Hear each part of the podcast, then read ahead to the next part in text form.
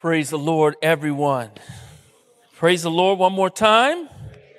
Amen, amen, amen. It is great to be here. It's, it's been really cool over the last few weeks getting to see people at church that I haven't seen sometimes in over a year as people are able to come back. I saw brother Manny this morning and it's good to see him. I see him sometimes because he uh, works with the school, but his first time in worship, uh, and maybe for some of uh, others of you as well. It's great to be together to worship the Lord.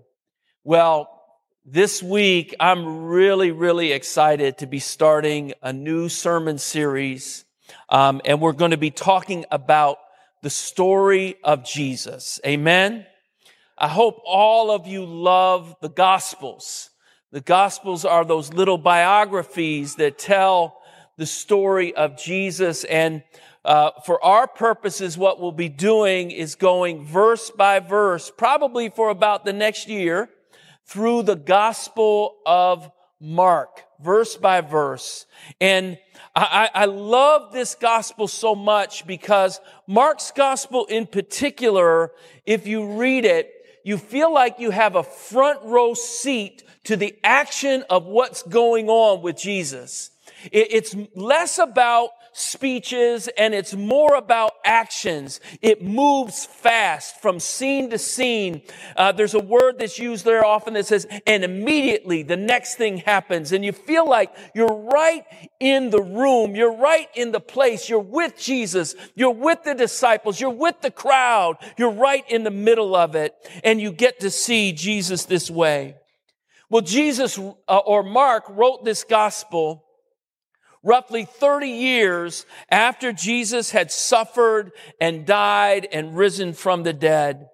And by that time, there were a number of other New Testament writings. Most of Paul's letters had been written. James had written his letter, his epistle.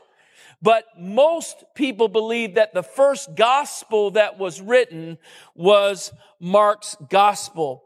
There had been stories circulating and people talking about what Jesus did for those 30 years, but now Mark is the first one to sit down and chronicle that, to write out the narrative, the story of Jesus Christ. Who is this Bible as John Mark?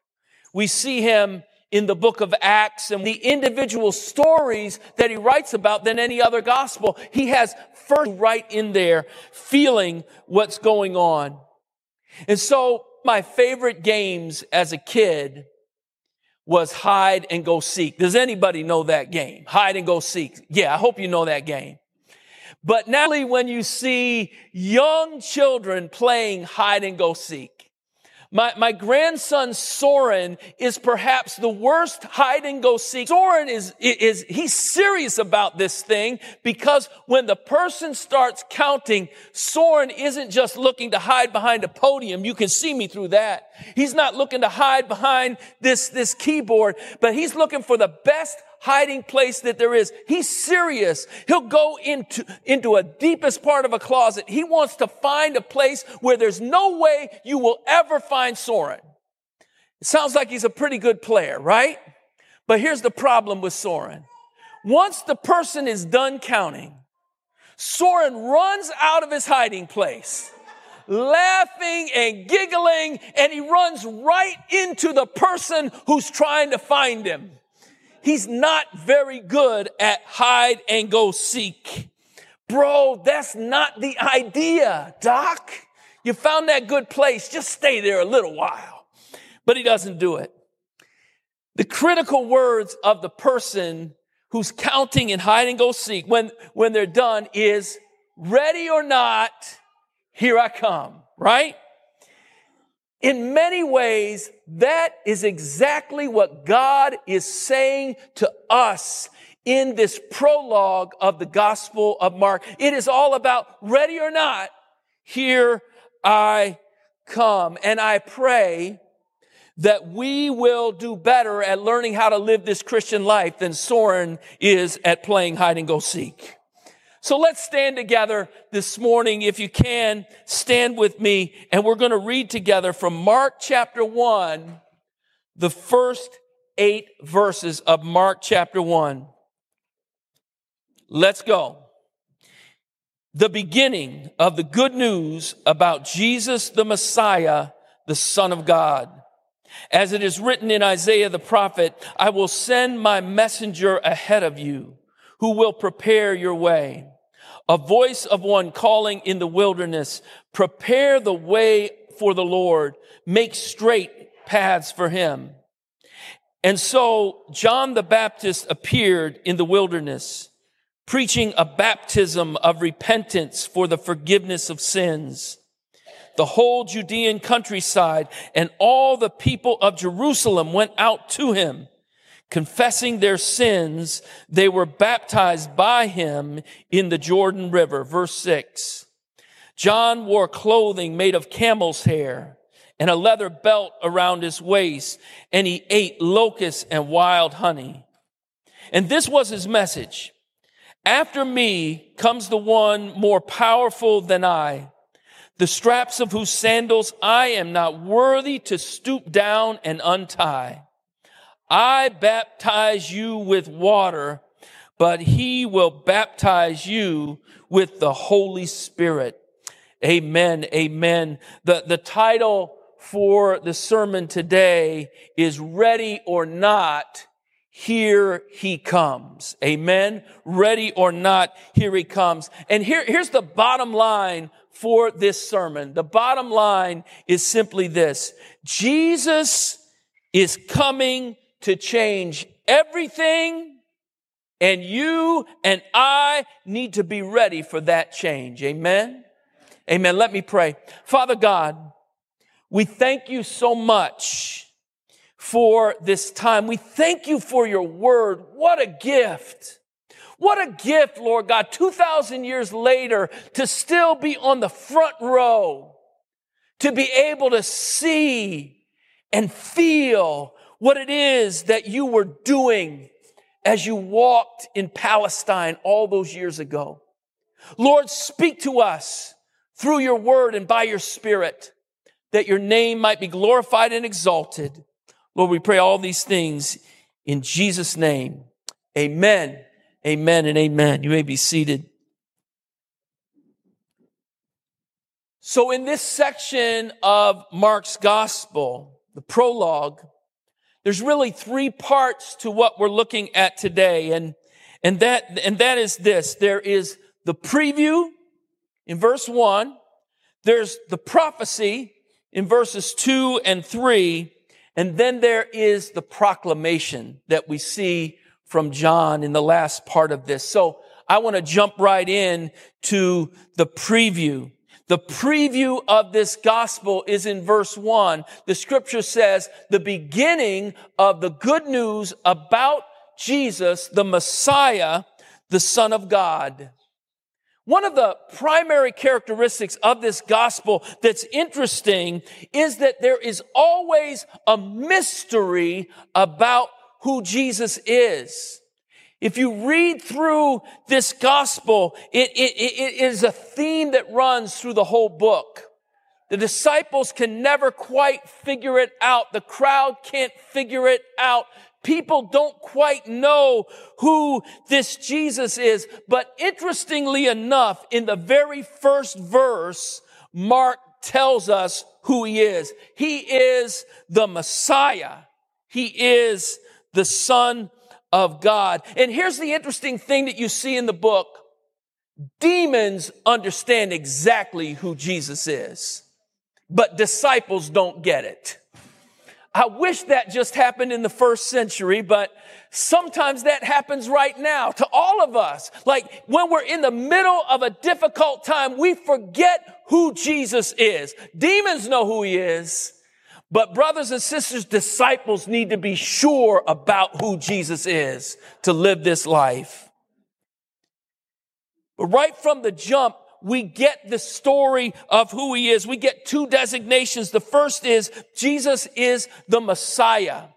The word there in Greek is the Christos or Jesus the Christ, the Messiah, the anointed one, the one who was expected to come in the lineage and the power of David, the messianic one who would come and overturn the fortunes of Israel. And in the first century, they're just waiting for this Messiah to come and overturn the fortunes of the Jewish nation and put them on top again. That's what they're waiting for. They were expecting a political and military savior to come. But then secondly, he uses this other term, the son of God. He's coming. He is the Messiah, the son of God. Now that term was used a few times in the Old Testament. We see it in Daniel. We see it in the Psalms. There's one, this mysterious character, a son of God who is coming. And Mark uses it here of Jesus. We also see that terminology used in the centuries before Jesus comes. In the Dead Sea Scrolls, they talk about a son of God who's coming. It's a royal title, for a conquering messianic figure. And actually, in Mark's gospel, one person that never uses that term is Jesus himself. He never refers to himself as the son of God. He uses the term often son of man. There are only three beings in the gospel of Mark that call Jesus the son of God. The first one is the father. We'll see that next week where he says, my beloved son. This is my beloved son in whom I'm well pleased. The father uses that term. The second being that uses the term are demons. When demons see Jesus, they know, I know who you are. You're the son of God. And Jesus says, quiet down, hush up right now. This secret is going on. And the third person in the gospel of Mark who uses that title for Jesus, son of God, is not an Israelite it's not a disciple. It's a Roman centurion. After Jesus dies on the cross, he says, behold, this man was the son of God. So we see this, this preview of the gospel of Mark. Um, and, and, we see that there's this expectation of Messiah to come, and Jesus is indeed that, but he is not the kind of Messiah that was being expected, not even close.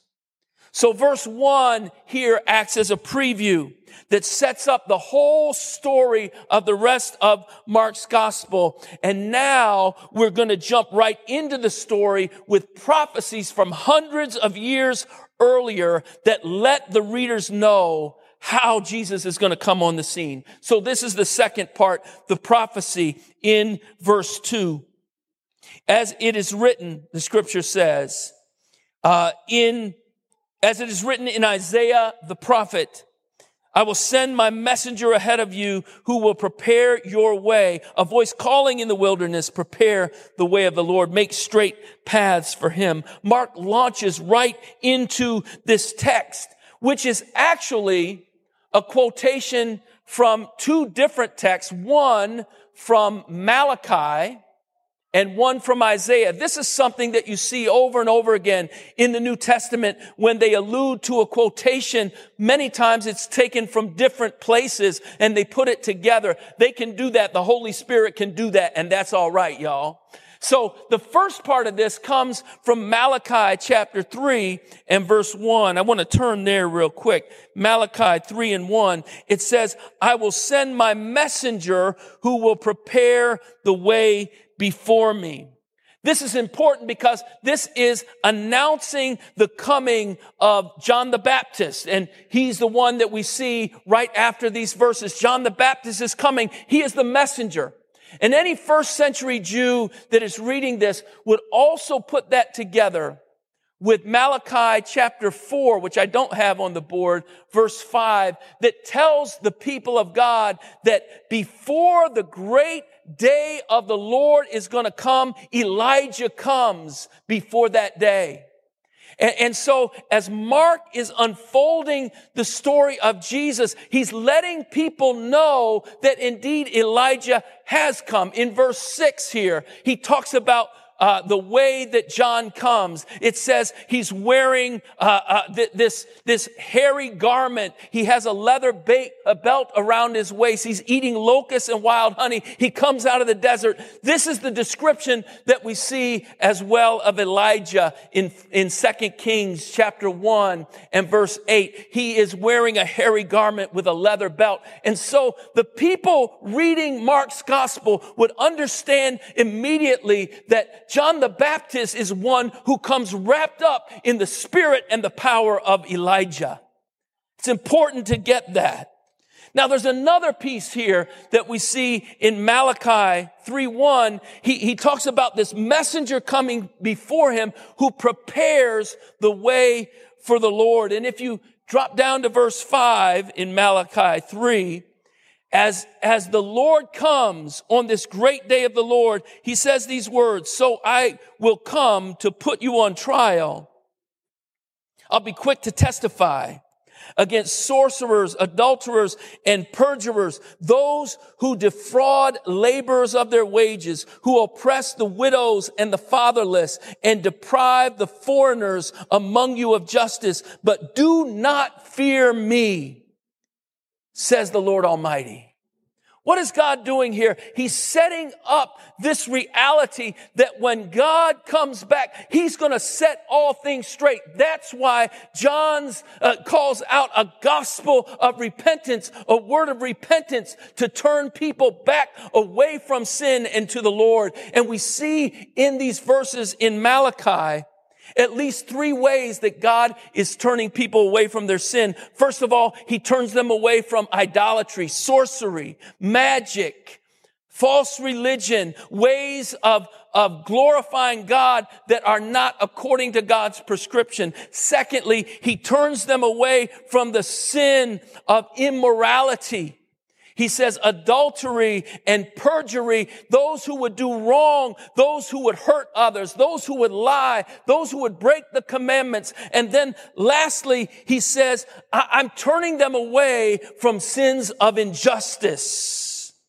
He says, those who defraud laborers of their wages, who oppress widows and the fatherless, who deprive foreigners among you of justice. In other words, when God comes back, He wants to set things right on an individual level, on a religious level, and on a systemic level to make justice reign in the land among the people of God.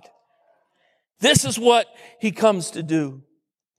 Now, the second piece that we see here is from Isaiah chapter 40, verse 3 is what he quotes, but I want to look through verses one through five so that we get the context. He says, comfort, comfort my people, says your God. Isaiah 40, starting at verse one.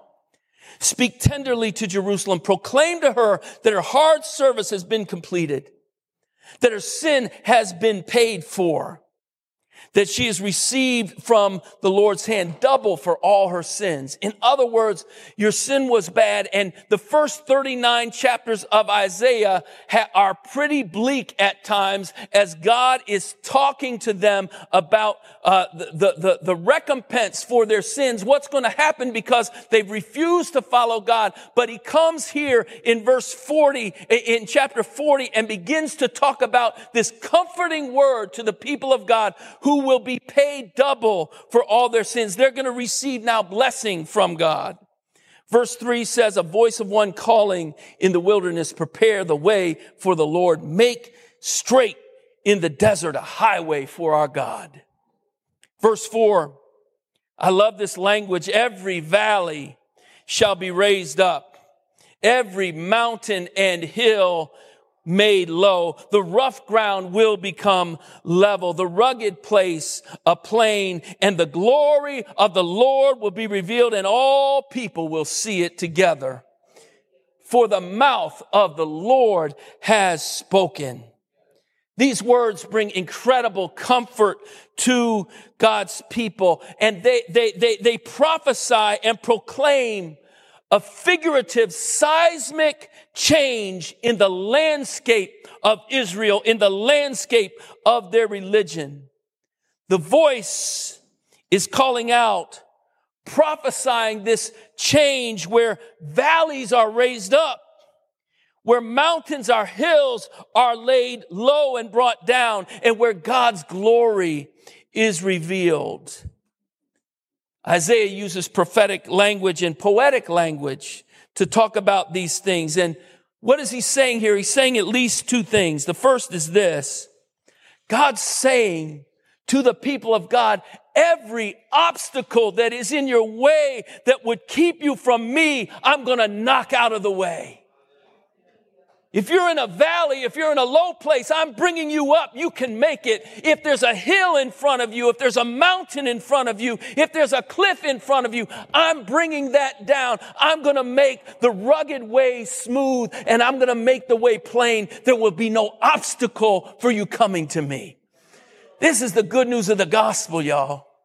Last week, my wife and I were uh, away in the Poconos at the Delaware Water Gap. And some of you maybe have been on a trail, the, the Mount Tammany Trail. And, and that's a little trail. It's just on the other side of the river in New Jersey. And it goes right up this mountain. And my wife and I, we're starting out and we're good. We're good. There's a little incline. I can do an incline. Then they have steps made for us. I'm like, I like steps. I can do steps. But then it gets the incline a little bit more and I'm not liking it as much, but I can see there's beautiful views. So we just keep going, but then there's more and more rocks. And, and we, we stop at one place where there's beautiful views. We take pictures of the river and we're like, we like this place, but we're not done. I, and I keep saying, I think just when we go right around this next bend, it's over, but it ain't.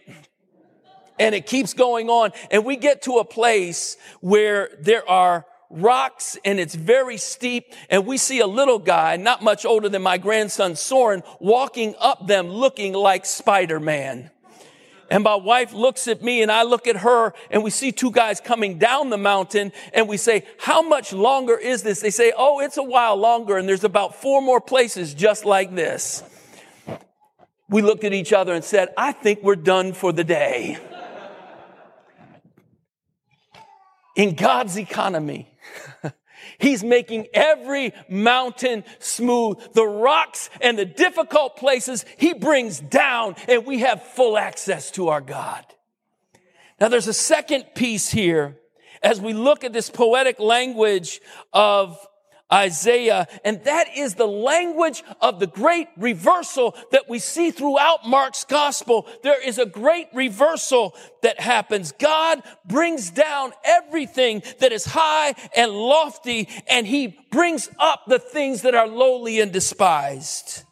So here's what he's saying. If you hit that next slide, the great reversal is this. What was always considered blessed is not necessarily blessed. In other words, being at the top, having it all together is not necessarily what God calls blessed. Look at the second piece here. What was considered cursed is often just an opportunity for God's glory to be revealed. Amen. Ask the leper, ask the paralytic, ask the blind man, ask all of those who encounter Jesus and they are the cursed of the nation. And Jesus says, not so. Your malady is simply an opportunity for God to move in your life and show off his glory. Somebody needs to hear that today. I don't know where people are at right now. I don't know what you're going through right now, but you might be in the middle of something and saying, boy, I am cursed. I can't cut a break. I can't make it through. I want you to know that God is able to meet you in that low place and he's able to bring you up to him, to his place. God is at work. Thirdly, the great reversal is this. The good people are often actually the bad people. We see that throughout all the gospels, and certainly we see that in Mark's gospel. Those who seem to be the very best people, the highest estate uh, of the religious elite, the leaders and the movers and the shakers and, and, and the people that got it all together are actually revealed as those who are not about the things of God, but the things of this world. God's going to reverse it. Last thing here. The least desirable people in the eyes of the religious are the ones that God desires the most. The people who the religious elite would pass by and stay away from. Don't touch them. They're unclean are the ones that Jesus makes a beeline to. He goes straight to them. And all of this, as he recounts this prophecy of Isaiah is simply a precursor to the whole ministry of Jesus that introduces us to the upside down kingdom. I hope you see the power of that. There's, this is nothing less than a prophetic announcement uh, that what God is about to do is to turn everything upside down. Here's what I want you to see from this. God's glory is most powerfully revealed when the lowliest people of the world, according to the world standards, are lifted up as shining examples of God's grace and power. Amen. This is what we see over and over again in the pages of scripture. So we see Joseph who is ashamed and, and, and, a son who has been sold into slavery. He's destitute and yet he becomes the great ruler over all of Egypt. We see Rahab, who is a Gentile, a heathen prostitute. And she becomes the great great grandmother of David and is named in the lineage of Jesus Christ. We see David, who is the runt of the family. He's the little son that we don't even have to bring him before Samuel because surely David's not the one, not that little runt who's out there with, with, with, with the sheep, not David. He's the runt of the family. He becomes the great king of Israel who is the, the one who anticipates Messiah. Over and over again in the story of Jesus, we see him lifting up the lowly and bringing down the proud. That's the prophecy that sets up the story of Jesus. And finally, we get to part three here, the proclamation in verses four through 8. I want you to see a few things, uh, three things that happen here in, in, in this section as John is making the way ready for the coming of Jesus. First of all, in his message, the message, it says, is a baptism of repentance for the forgiveness of sins. John comes. He's in the wilderness giving a baptism of repentance for the forgiveness of sins. Now, this was different in in the Old Testament, in the Jewish law, there were a lot of ritual washings that people would go through time after time and year after year as they prepared and came before God in different ways. But this is not that. This baptism is a once and for all thing. This is a baptism that is, that, that goes along with repentance and forgiveness of sins. This is a move of God that doesn't turn back and doesn't need to happen again. He's calling people to this baptism of repentance and people begin to flood into Jerusalem. Look at verse five. The whole Judean countryside, all the people of Jerusalem went out to him confessing sins. And they were baptized by him in the Jordan River. Now, what is going on here? Can you imagine in our day and age hearing about a preacher who is calling people very specifically out of their name with their sins? Who's telling people exactly what you need to repent of? Set up your tent somewhere in North Philly. Set up your tent in Jenkintown or Yeadon. It doesn't matter where. Set up your tent and let people know we have a confession and repentance revival. And see how many folk you get. My guess is it's going to be a small revival. But when the Spirit of the Lord is stirring, God is doing a work. And that's exactly what's happening with John the Baptist here God is moving among the people. This messianic expectation is high and people are ready for something new and different to happen. And they are willing to come out and confess their sins and repent for forgiveness. That's a move of God.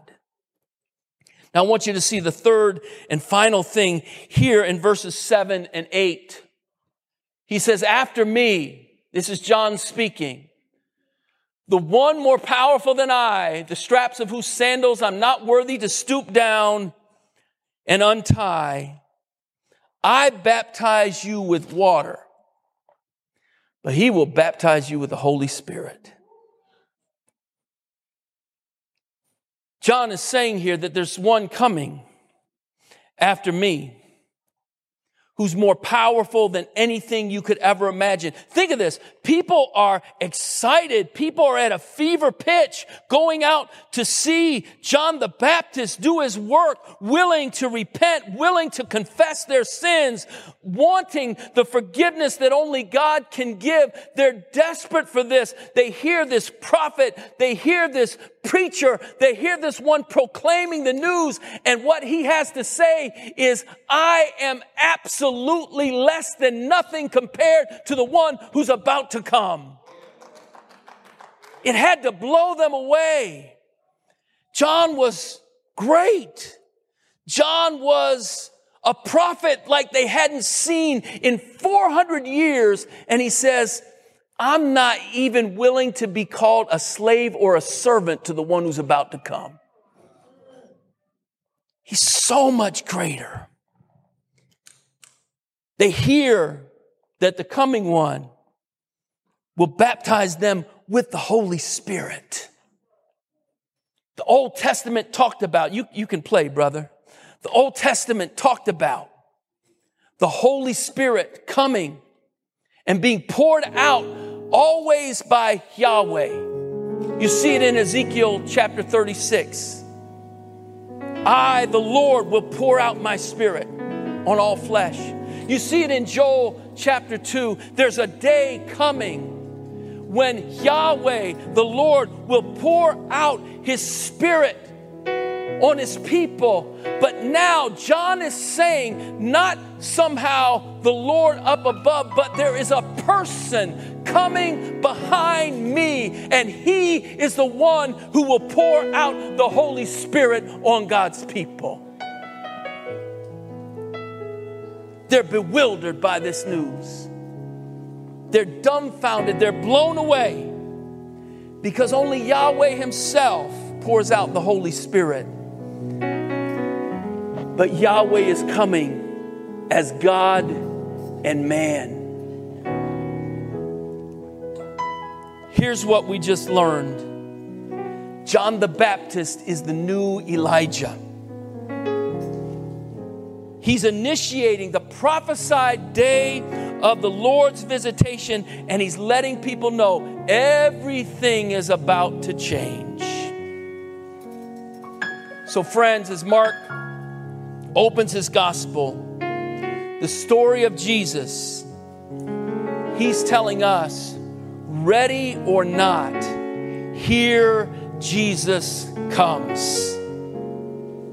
And here's the question that everyone under the sound of my voice needs to understand and hear today. Are you ready for the mountain destroying, valley lifting, spirit baptizing, way making Lord who has come into this world to save? Are you ready for him? Are you ready for him even today? Here's what you need to understand you cannot receive the one who baptizes in the Holy Spirit and not be radically transformed by Him. Somebody ought to say amen to that.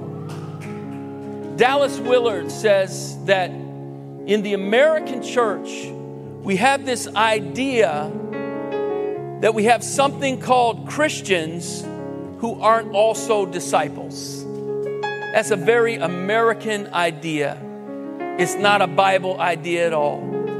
Brothers and sisters, when you receive the Lord Jesus and He pours out His Spirit, you become a new person.